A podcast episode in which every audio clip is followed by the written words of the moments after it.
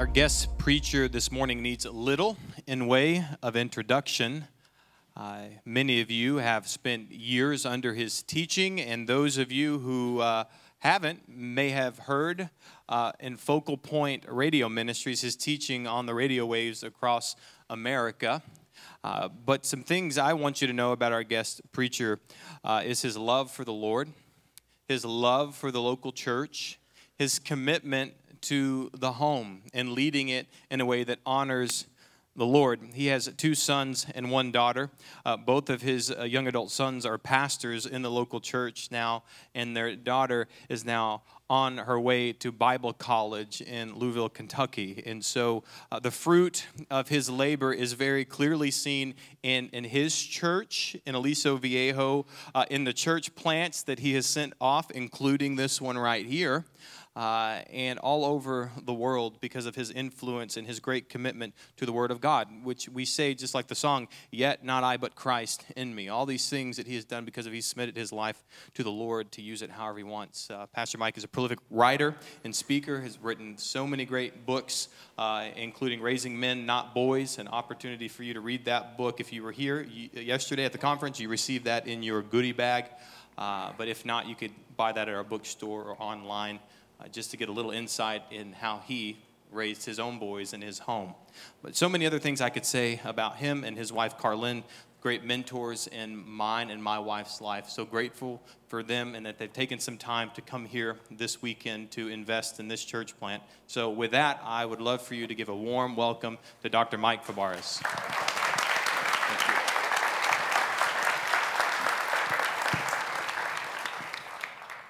Even if you're not clapping, and I see those of you that aren't. Just want to let you know here in Orange County, here in Orange County, there in Orange County, there are thousands of people that erupt in applause when we give reports about the good things that are happening here.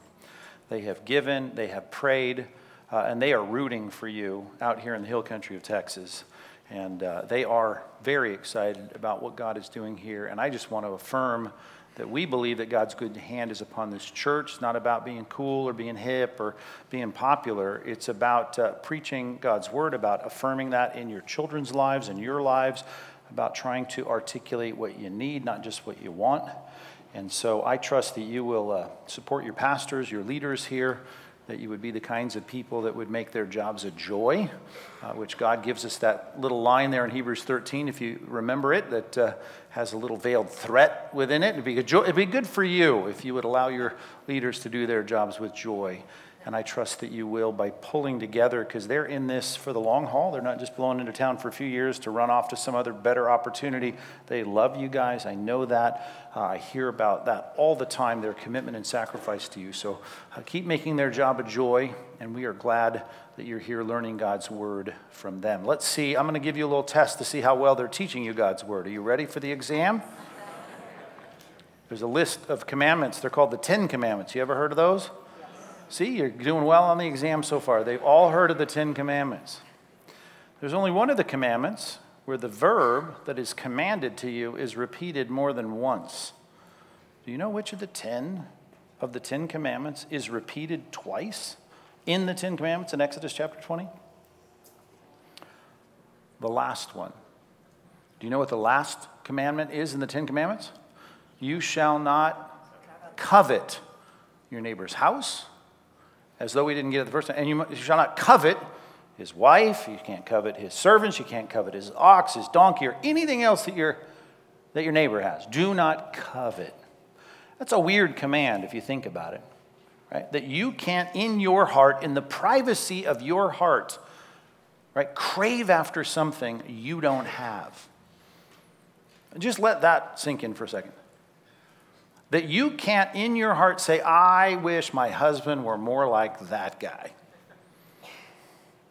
I wish I had a house like he has. I wish I had a car like he does. I wish that I had a job like he does. I wish that I were as gifted as she is. I wish I was pretty as she is. You can't do that. And why would God be such a persnickety God to saddle you with that kind of command? Because he hates you, right? You're supposed to giggle at that point because you're so well taught, you know that can't possibly be the answer. It's because he loves you. Because here's the problem with people that covet, right, that want, desperately want, crave things that they don't have. They're very unhappy people. Right? They're people that really are struggling through life with uh, all kinds of desires that aren't met. They're unpleasant. They're critical. They're cranky. They're, they're not the kind of people you want to hang out with, and they're not the kind of people you'd want to be married to. Let me just tell you that. People that crave stuff they don't have. We're always wanting stuff we don't have. We need to learn to want the stuff we do have. That would be helpful, right? I know your wife isn't like his wife, and your stuff isn't like their stuff, and your house isn't like her house. I, I get all that. Welcome to being average, right? I mean, we're in the middle somewhere, aren't we? I like to think we're uh, kind of on the near the top end, but we, everyone's got something better than us. They're smarter, they're faster, they're better looking, they're just everything. You're, you're somewhere in the middle. And God says, one thing I don't want you to do is to, to have this craving in your life to always have what they have. That's important. Jesus talked a lot about that in his teaching. And uh, in the 16th chapter of Luke, there are 31 verses, and one verse is about marriage. And it is sandwiched in between 30 verses about stuff, about money, about wealth.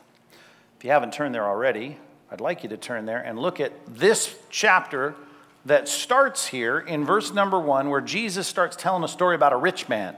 Do you see that there in verse number one? When you get there, there it is, rich man. Verse 18 is about marriage. And you know he's addressing these people with a corrective, right? You got a problem. Matter of fact, he says it there. Before he gets to verse 18, he says, You guys love money. The Pharisees love money. They want all the stuff that everyone has, and they're after it. And that's why they're making such progress, because they were pretty wealthy. But they're always craving that stuff. Well, he has one verse in verse 18 about marriage, and then in verse 19, another story about a rich man.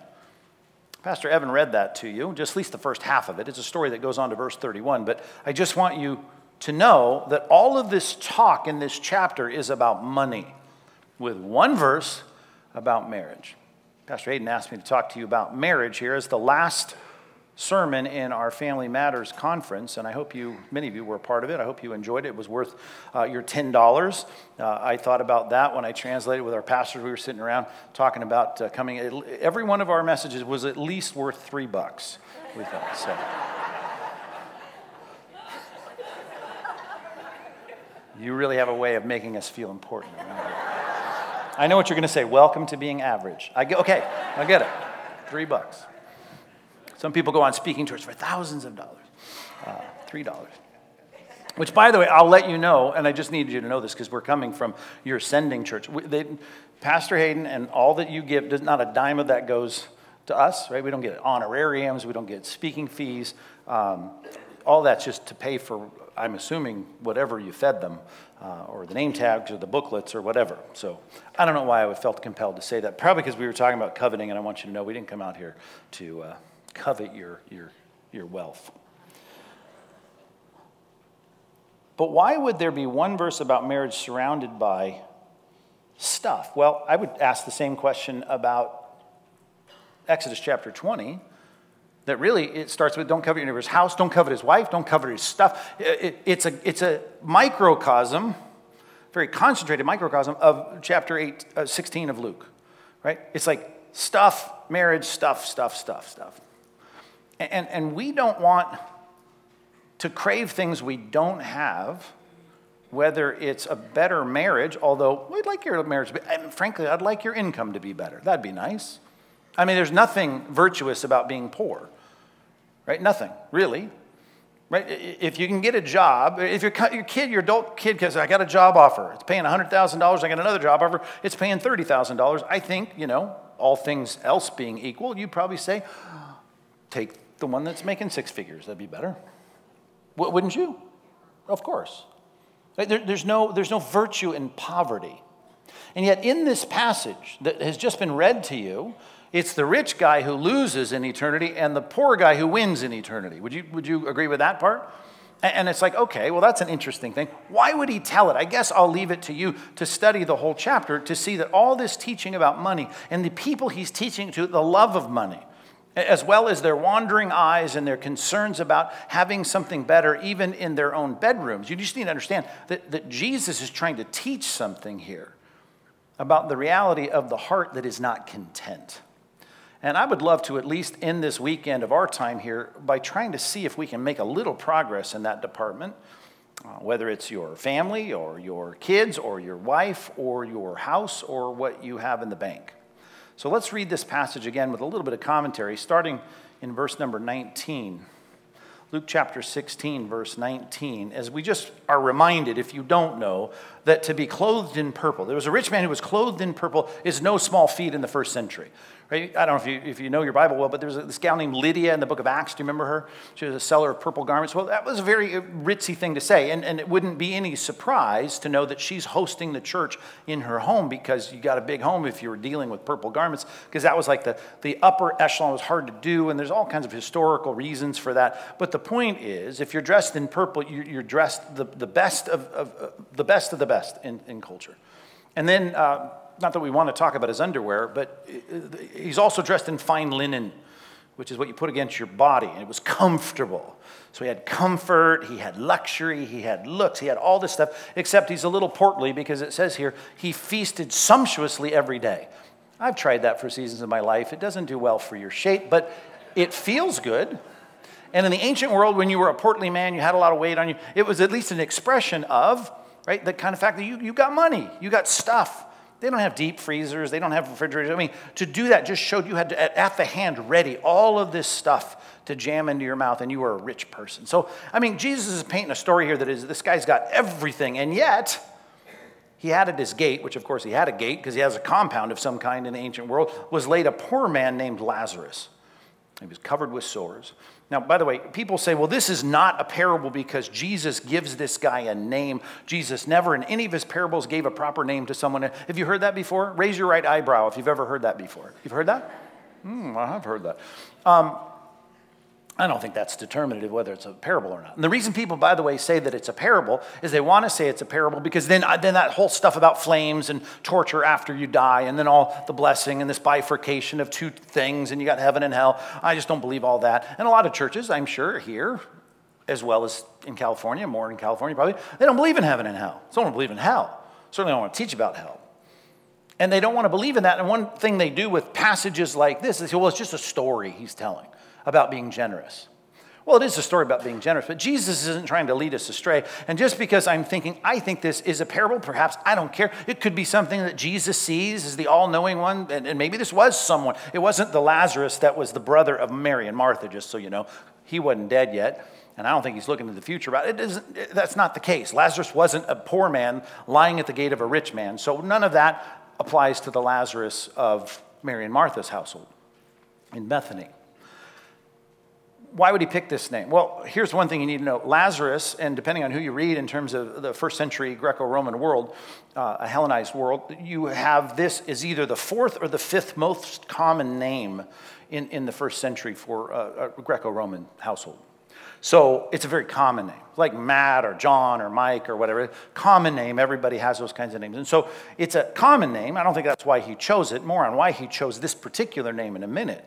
But uh, let's just at least say we couldn't pick a more rich description of a guy, and now we got a really poor description of a guy because instead of he had a lot of sores, he had psoriasis, or he had some kind of problem, some kind of boils on his skin, but he went to the doctor and he, and he dealt with it. No, he, he, had no, he had no medicine and he had no food. Verse 21 He desired to be fed with what fell from the rich man's table.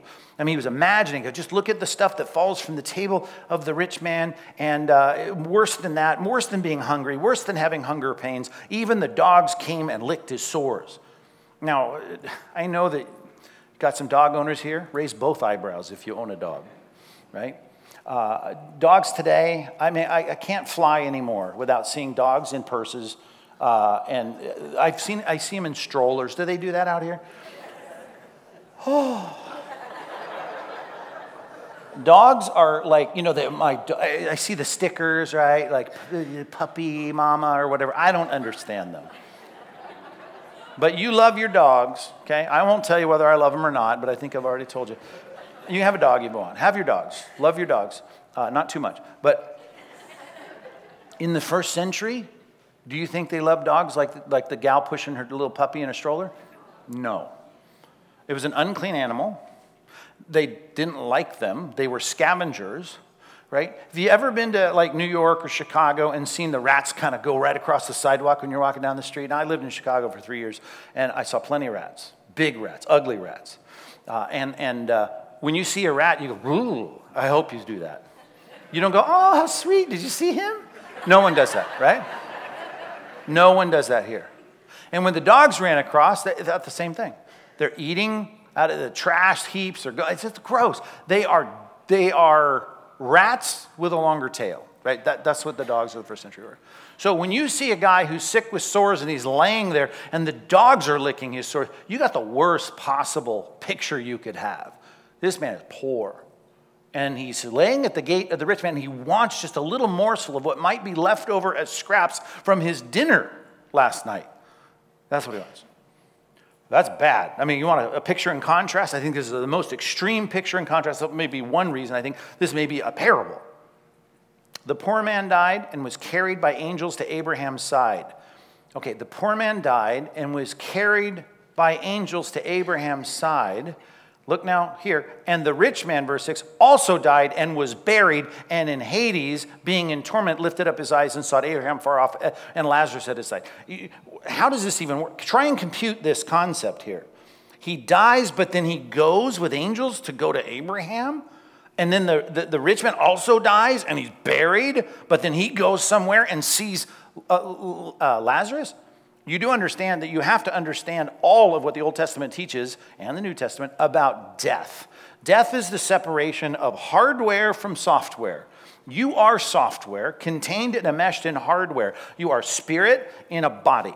Your body, by the way, has some firmware in it, computer people, you understand. There's some, there's some software that is hardwired into the circuit boards of your hardware, and it does affect how the hardware works. That's why your hardware is described in Scripture exactly uh, as your flesh crying out, crying out to be satisfied with all kinds of things.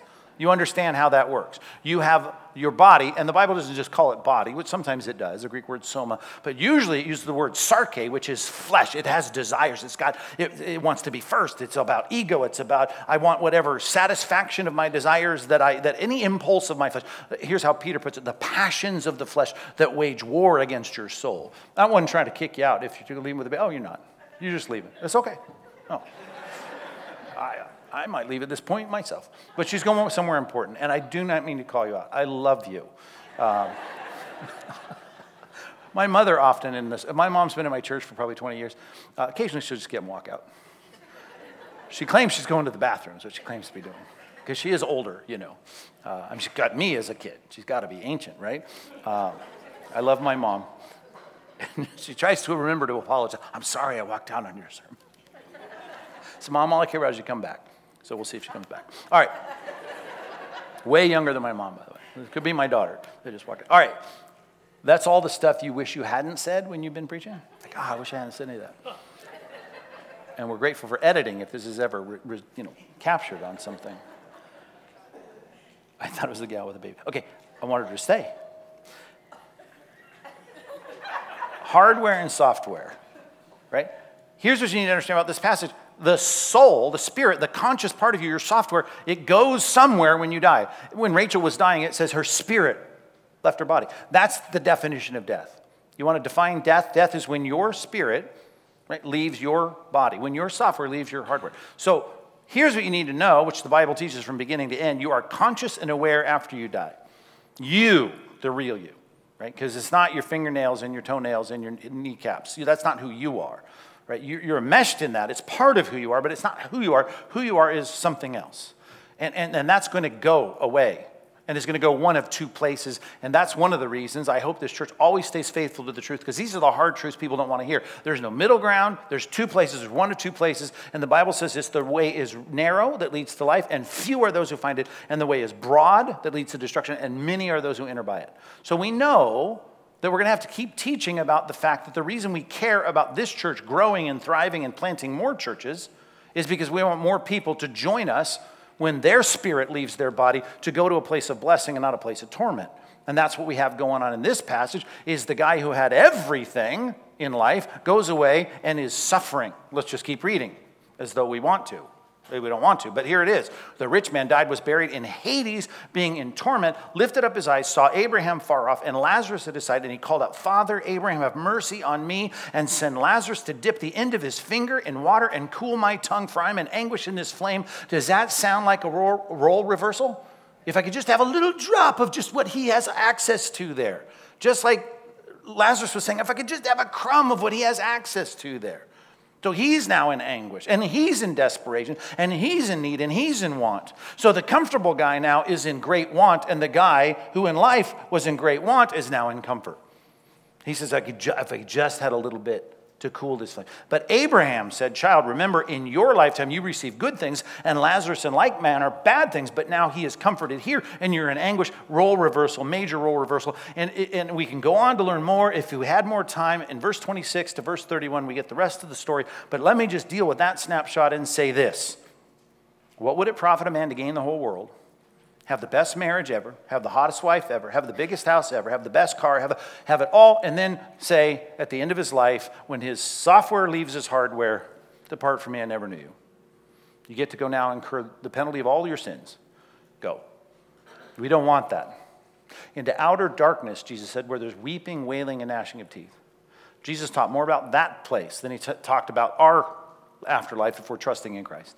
He talked more about the reality of that. I don't want to scare anybody into the kingdom. I don't mind how we get them into the kingdom. The reality is that's what's at stake heaven and hell. The reality of punishment or comfort. The reality of this particular passage, if nothing else, makes the point that you could gain everything in this life and lose in eternity. Or you could be absolutely struggling throughout your whole eternity with a struggling marriage and a struggling job and a struggling financial situation and be in bliss in eternity. And you're going to be in eternity a lot longer than you're going to be in this life. Would you agree with that? That's just simple math. And I'm not a math guy, but that adds up. I don't know how many years you think you're going to live. How many years you think you're going to live? 80, 90? Well, I had an aunt that lived to be 103. Great, fantastic. How long will you be in the next reality? The Bible says your soul is going to be immortal and you're going to get a body back Paul said that the resurrection of the just and the unjust, the righteous and the unrighteous, those who've been declared righteous and those who are not, are all going to get their bodies back. Daniel 12, it was said in the Old Testament, everyone's going to rise from the dust. Their bodies are going to be reassociated with their software, and some are going to be to glory and some to shame. There's going to be tactile, physical realities in all of eternity for all people. They're going to live in that state forever. That's what the Bible teaches. And we're here not to give our message, give God's message. That's the message He gave us. The Creator says that's how it's going to work. And the point here is that it doesn't matter what goes on in this life in terms of your wealth or your comfort, or how many ox or house or servants or how great your wife, it, doesn't, ultimately doesn't matter. It matters about where you're headed and what you've secured for your eternity. And this is a great passage to talk about the gospel. And that's good, but I'm here to talk about marriage and family life. So I want to say this. Number one, if you're taking notes, you need to recognize the good life, quote unquote. And the good life is really not about the here and now, it's about the then and there. Would I like for you to have a good marriage? Yes. Would I like your kids to be great? Yes. Would I like everything to work out? Fine. Yes. Would I like your skin to be clear? Sure. Would I like your hair not to fall out? That'd be nice. It would be great to have all the things that you want, but it doesn't really matter. What matters is where you're headed. And what matters is when you're headed to the place that you know you're headed, you can have peace and contentment and the lack of coveting and envy and jealousy and strife and as it's put in the Bible, constant friction that think godliness, I'm quoting now 1 Timothy chapter 6, that godliness is a means to great gain. And I understand that. That we think if I have great gain, that means that I'm godly. Because God is going to put his riches on me. Have you heard of the prosperity gospel? Of course you can. You're surrounded by it. If I am favored by God, I am godly, God then puts all of his blessings on me. Now, I don't want to make fun of that because it makes sense. Because if I come to your birthday party and I give you some amazing gift, here's a $2,000 laptop. Man, Pastor Mike, I hardly know him. He loves me. As opposed to reaching in my pocket, pulling out some lint and a quarter and going, Happy birthday, right? You'd say, He doesn't love me. He doesn't care. He didn't even care to pick out a present for me. You'd say one expresses his favor and love, and the other one expresses his disdain and he doesn't care. And that's why when things go bad for you, you lose your job, can't find another, you get, you know, kicked out of your house, you don't get the job you want, you don't get the promotion, you don't have all these things working out in your house, you think God must not love me. Well, here's what it says. If you know the passage I'm just quoting here from memory in 1 Timothy chapter 6, it says, Godliness is a means to great gain, right? If it's accompanied with this key word, contentment. Contentment is the absence of coveting, it's the absence of envy, it's the absence of jealousy. It's me saying, you know what? It really doesn't matter. I got to turn you to this passage. When it comes to us knowing what the good life is, it's spelled out for us in Ecclesiastes chapter 5. Please turn to Ecclesiastes chapter 5. Let's start in verse 10. And if you have any endurance, we might go 10 verses through this. Let's see. Let's, let's see how much you and I can tolerate here in, in Ecclesiastes chapter 5. Look at verse 10. It sounds like this is a theme in the Bible, which, by the way, I didn't have you look at it, but if you, were like some lizard that could put your eyes in different places, I'd have one eye on Luke 16, and I'd have one eye on Ecclesiastes 5, and I'd remind you of everything God said about the Pharisees who loved money. Right? And then we'd look at this passage and we'd see all these pieces coming together. Verse 10 He who loves money will not be satisfied with money, nor he who loves wealth with his income. This also is vanity. And you've read the book of Ecclesiastes before, I trust. That's the theme, right? If it's a song, and if you've lived old enough on this planet, you know it was a song at one point. Um, it would be the refrain, right? Vanity, vanity, all is vanity. It's all chasing after the wind. And here's what's chasing after the wind you loving money. That spells the opposite of Exodus chapter 20 that tells you that you're not supposed to covet. And then it says, just think about what you're chasing. When goods increase, they increase who eat them. And what advantage has their owner but to, now this Hebrew translation here, this English translation from the Hebrew word see, is the, is the Hebrew word that is uh, strong to see. It should be bolded in italic. It's like to gaze at them, to fix their eyes on them. And some translations put it that way. Uh, so let's look at those two things in verse 11. I, I just know that if you have more, it costs more to, uh, to maintain it. I flew in on American Airlines in coach. Um, and I, I always think, just the way that from our house to the Orange County Airport, I always pass all the private planes. When you, it's along the, I see all the private planes all different sizes. Some look cool, some I don't even care what. I just like, I would rather be pulling into this driveway, right? I think it would be great. And let's just say, and I assume you agree with that, I have a few moans and chuckles, but someone gives you a private jet, right? A, a, a Lear jet, right? Or a Gulfstream, let's just say. As long as we're talking about prosperity preachers, let's just, Gulfstream, okay? you get a Gulfstream. I'm just going to give you that. Talk about your birthday party. I come, it, it isn't a laptop. It's a Gulfstream. Okay. I just wonder what percentage of the people in this room could even maintain it. You know what it costs to maintain a Gulfstream for one year? $300,000 just to maintain, just to keep it parked, right? You're to fly it, you got pilots, you got crews, you got mechanics, you got gas. It's expensive. It's hard, right? The more goods increase, like where we're at, some people say, I got a, I got a boat in the harbor. I'm thinking, wow, immediately, and this is just my mind, what's, it, what's the slip cost at, at Dana Point or, or Newport Beach? I was like, what does it cost? Uh, the barnacles have to get scraped out. Just, and you know what? I don't, want a, I don't want a boat in the harbor. I wouldn't mind if you took me out on your boat every now and then, but I don't want a boat in the harbor. I can't afford it. When goods increase, so do those who consume them. And all I'm saying is, you could want more. I've been to some great places and seen some people's houses and their stuff, and they have great, you know, RVs and all these things. It's like, ah, it's awesome, right? And, and, and, I, and I'm thinking to myself, you just, once you, and you, some of you know this, the more goods increase, though, it, it costs more to have more, right? In every way. And then, not only that, you got to seize your eyes on them. You got to see, and again, this is just my mind, perhaps, and a son of a cop. I can't, every time I see something nice, I go, okay, well, what are they going to keep people from stealing that? What kind of alarm system you have on that? Right? Where do you keep that park? What are you going to do with that? We can't even plant churches by the We're planting a new church in North Dallas. In North Dallas, it's North, North, North, North, North Dallas, up where the toll road ends. And we're about to launch that in, in, in uh, August. Real conversations, right? We, we, we need a trailer because, unlike you, they're not blessed with this building where they can throw all their stuff and lock it up. Oh, even this place got broken into. You know that, right?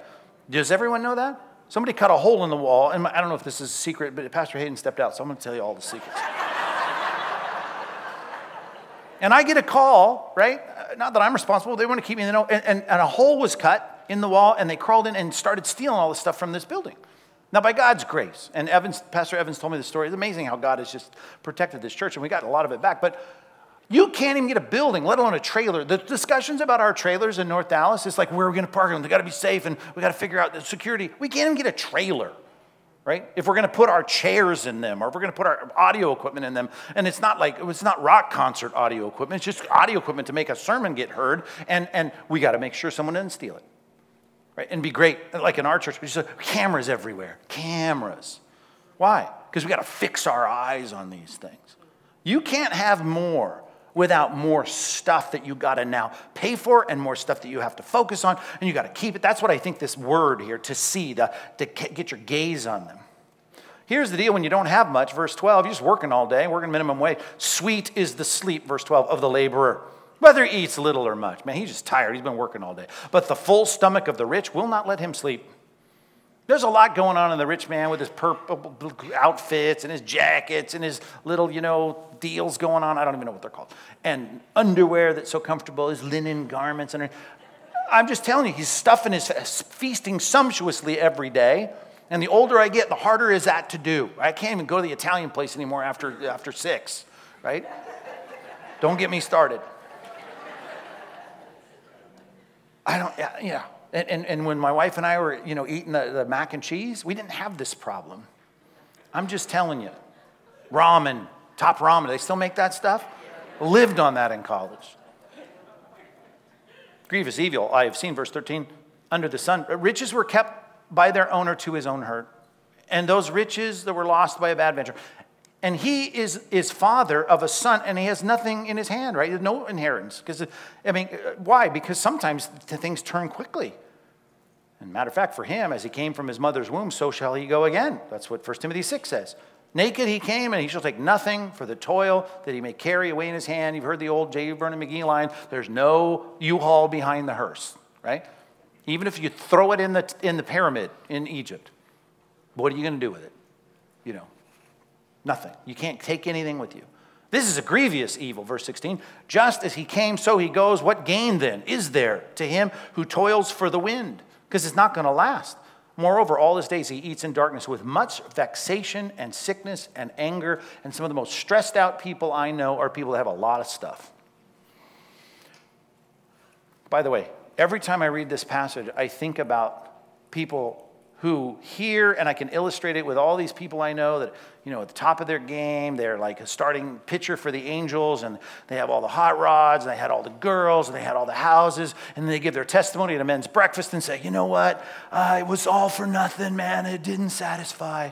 And half the guys in the room are saying, well, let me try, you know? it's gonna work for me, probably. Because who's writing this? Solomon. Who's dressed in purple? Solomon. Who has all the food? Solomon. Who's got all the girls and all the houses? Solomon.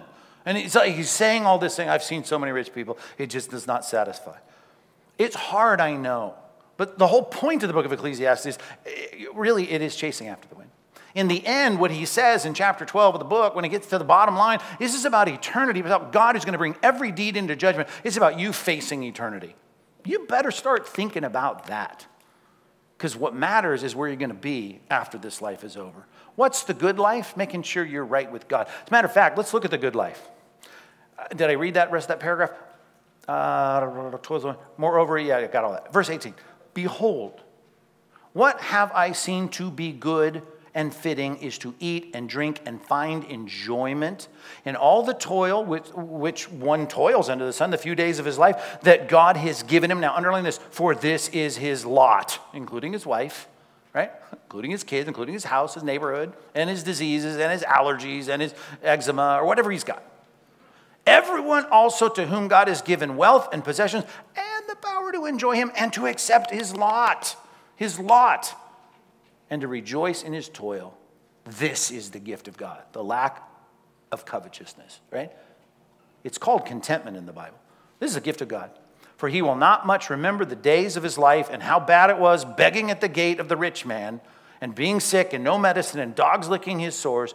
God keeps him occupied with joy in his heart. Now, we don't learn anything really about Lazarus and kind of life that he has, but in the story, the whole point is that's not what matters. And all I'm saying is what can matter is whether or not you've accepted your lot in life.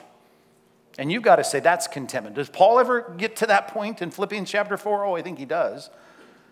I've learned the secret of contentment. I know it is to have much, I know it is to have little. I get it. I can do all things through Christ who strengthens me. Ever heard that verse? Yeah, all the football players wear the reference on their, you know, top of their cheeks. Right? It's the theme in someone's, you know, theme verse in someone's yearbook. They don't understand the verse, right? Please don't let your seniors put that as their theme verse in their yearbook unless they understand what it means. And that is whether I get the job, whether I get rejected from college, whether my SATs tanked, or whether they were good. Here's the deal what matters is I've learned the secret of contentment. It's about my relationship with Christ. I can do all things through Christ who strengthens me. I can do whatever God has me to do in my lot. I can find enjoyment in the position God has given me. And it's not his house, it's not his wife, it's not his oxen, it's not his servants, it's not his donkey, it's none of that. It's this stuff. You got to learn to enjoy what you have. That's the good life. It's not saying I got to have something different. No, but my stuff's a lot of trouble. I get it. I understand it. Is it better if you have a choice between something, you know, good health and bad health? I'll choose good health. Right? If it's a good meal or a cheap meal, I'd rather have the good meal. I understand all that. I'm not saying that we shouldn't, if given the choice, say, yeah, it would be better to have the better thing. But that's not what matters. As a matter of fact, when it comes down to it, you'll see in our passage, back to Luke chapter 16, verse 19, I think you'll understand what matters is something that is going to change our relationship with our stuff. Verse 19, again, rich man, clothed in purple, fine linen, uh, linen, feasted sumptuously every day. At his gate was a poor man named Lazarus. Lazarus. Uh, very, very common name, common name in Jewish households in Hellenized cultures, they called him Lazarus. It is a Hellenized form of the Hebrew word Eleazar. Now that starts to make sense. Like Jesus' name is the Hellenized form of the Old Testament Hebrew name what, Sunday school grads? Joshua, right? Yeshua. Matter of fact, you hear people like the you know Messianic Jews call him Yeshua. Yeshua, that's his name. Yeshua in Hebrew, Yeshua. Well, we would say in English that's Joshua, Yeshua, and in Greek though it was Jesus. Eleazar.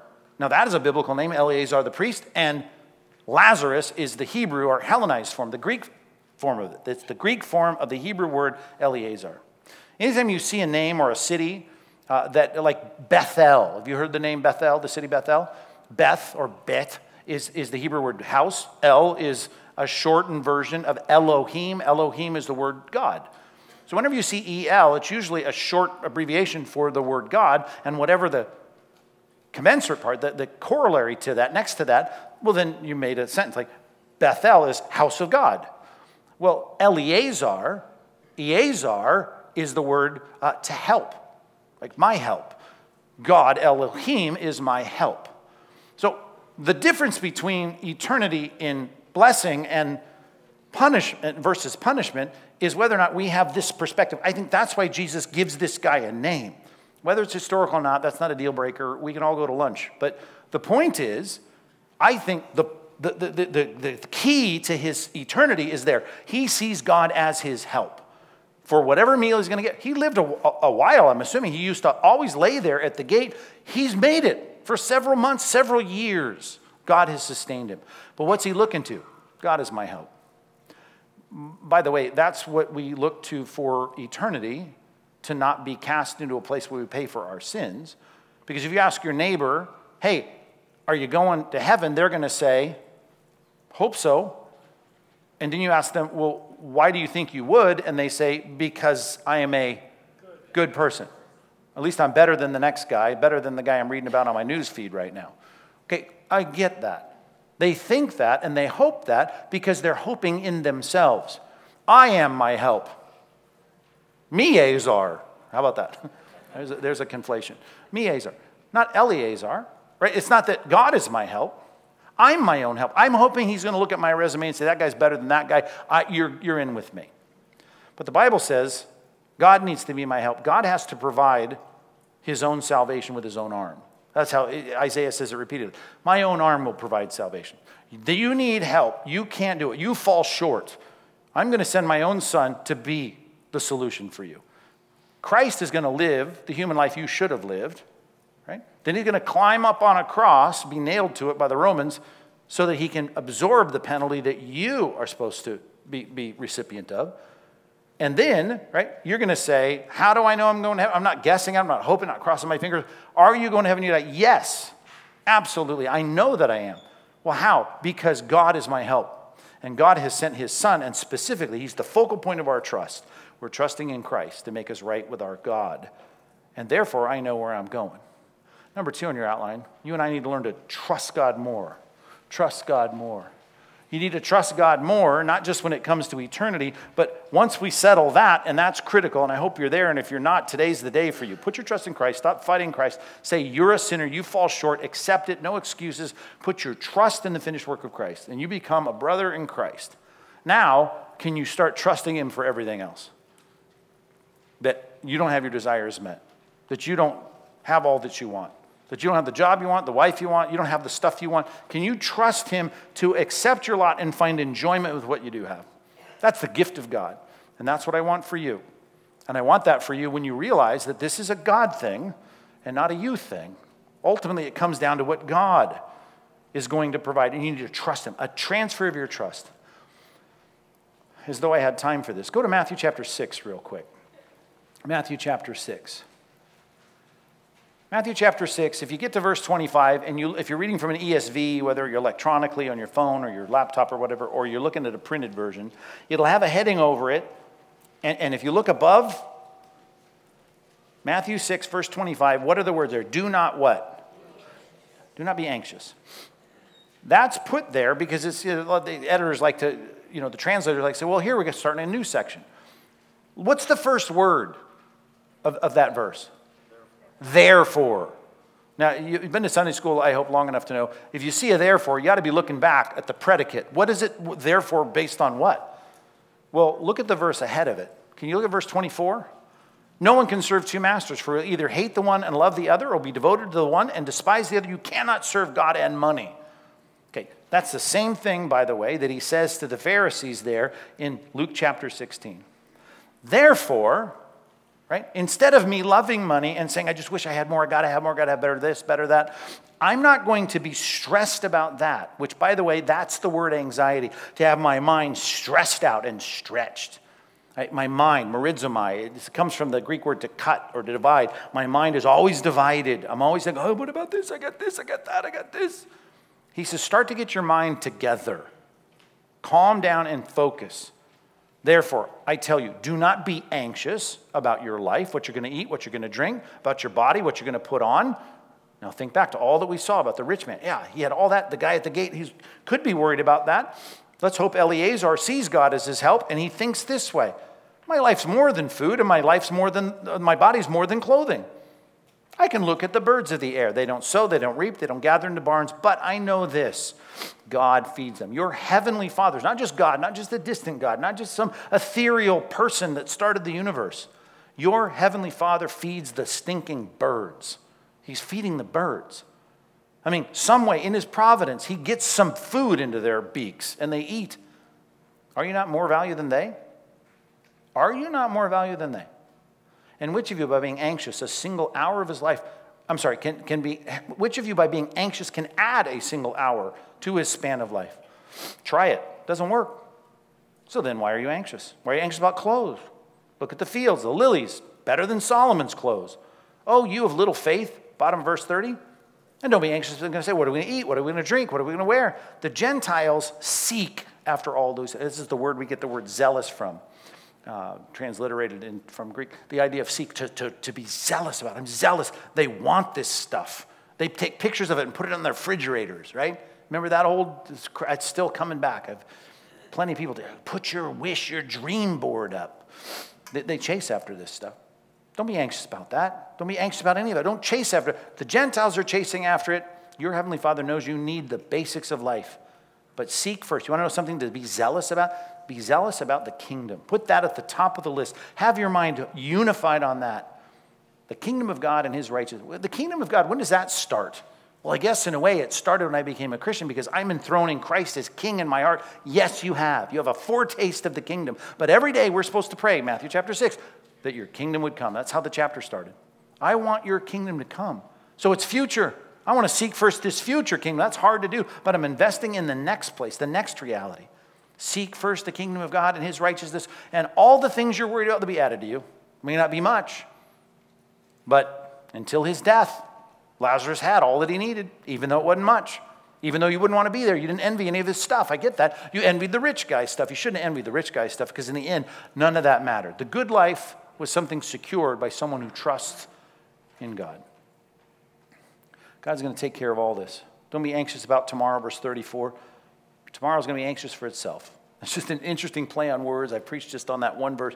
Some great stuff there, I don't have time for it. But sufficient for the day is its own trouble. Yeah, you got to get lunch, figure that out. Don't be stressed. Just get what you can. You got to play, have a place to sleep tonight. Hopefully, you have something. You have some kind of apartment. You, you can sleep. Great. Got a big house. Doesn't matter. Trust God enough to let tomorrow not disrupt today. That's the real challenge. You got to trust God enough to never let tomorrow and my concerns about it disrupt the enjoyment of what I have today. God has given you what He's given you. It's a gift of God, and it comes through trust that I can find contentment in that. Back to our text, real quick, just to end with this one concept, this one thought.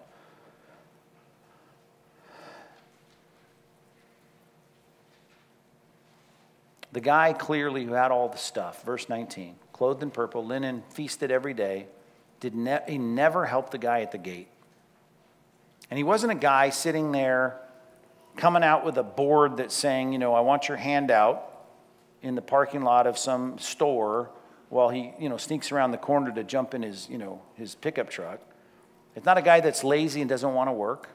Matter of fact, we're told in 1 Thessalonians and 2 Thessalonians that we are supposed to not aid them in that cause. I know that may be controversial among you, but we are not supposed to let them eat. We're not supposed to be a party to their laziness, their idleness, as Paul said, their busy bodiness. It's about someone who is not able. And in the reality here, here's a guy at your gate that is not able. You have everything you could supply for him. You could just dump that in his lap. Could you not? You could. You could give him the scraps. You could at least give him something to eat. You could give him some spare clothes. You could take care of this need. But he didn't. And the difference here that we see in this text between someone who ends up in a place of punishment and the guy trusting in the Lord is the guy who is ending up in punishment was not generous with his, with his stuff. He was apparently like the Pharisees who loved money and they loved all the things that came with that. They loved it more than they loved, in this case, their fellow man who had a need that he couldn't meet. The difference between saving faith and, and people that just think they're going to heaven is found in James chapter 2, verses 14 through 21. Here's this picture of someone who has a testimony of faith, but it's not a faith that can save him. Because when it comes to someone in need, they see that need. It's a real need, not a perceived need, not a con man, a real need, and they say, Oh, be warmed and be filled. They just, I'll pray for you. Right? As it's put in 1 John chapter 3, verses 16 and 17, they close their heart toward the person. They are not generous. I mean, you want to put it in a word, that's the problem. People going to hell, in this passage at least, are people that are not generous, as opposed to someone who sees God as their help. If the rich man could see God as his help, guess what he would be? Generous. He'd be generous. And he wouldn't say, Well, if I give this away, I won't have something for tomorrow. We already know the remedy is not to worry about tomorrow. Does that mean no savings account, no insurance, no 401k? No, no, no. Those things are fine. I don't put my trust in those. But if really came down to whether or not I'm going to secure my future or really meet a need that's right in front of me, I'm going to meet the need in front of me. That's what the Bible says. How can you say the love of God exists in you if you close your heart to them? You have material goods you could help and you don't. And I just really want to ask you, and it was brought up multiple times and really not by design. This was supposed to be a whole conference this weekend about the family. But oftentimes, your loyalties are expressed by your expenditures. And I'm just saying, it's time for you to look at your heart and say, what kind of faith do I have? And the disparity sometimes in our lives of hoarding really shows that I don't trust in God. I got to hoard more, I got to save it up. Number three in your outline, I just end with this cultivate faith to help. I want to trust God enough to where I say, I can help others around me. I can help the church. I can help missions. I can help things go forward that are expanding the righteousness of the kingdom of God as opposed to hoarding more stuff. Cultivate that kind of faith. Be generous to God. As it says in Proverbs 3 9 and 10, honor the Lord with your wealth. Then he says, I'll take care of the other stuff. You'll have uh, the, the, the, the silos will be overflowing. You just worry about honoring the Lord because you trust him because he's your help.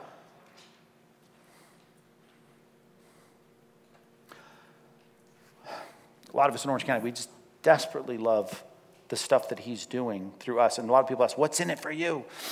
All that's in it for us is the gratification as we pay it forward, right? That the kingdom is expanding, that people are getting saved. So please continue to do the good work here of seeing this community reach for Christ. Get yourself so financially secure as a church because you have a generous congregation that you can start putting money aside to plant other churches, pay it forward to the next church you plant do what's happening through our church. And I can just tell you, it's a great place to be, to be blessed by God, to say, we're going to keep setting aside resources to plant more. Just stay at that.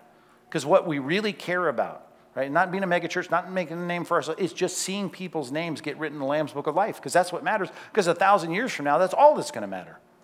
So let's do that. Is it next week you got your baptisms here? Next weekend?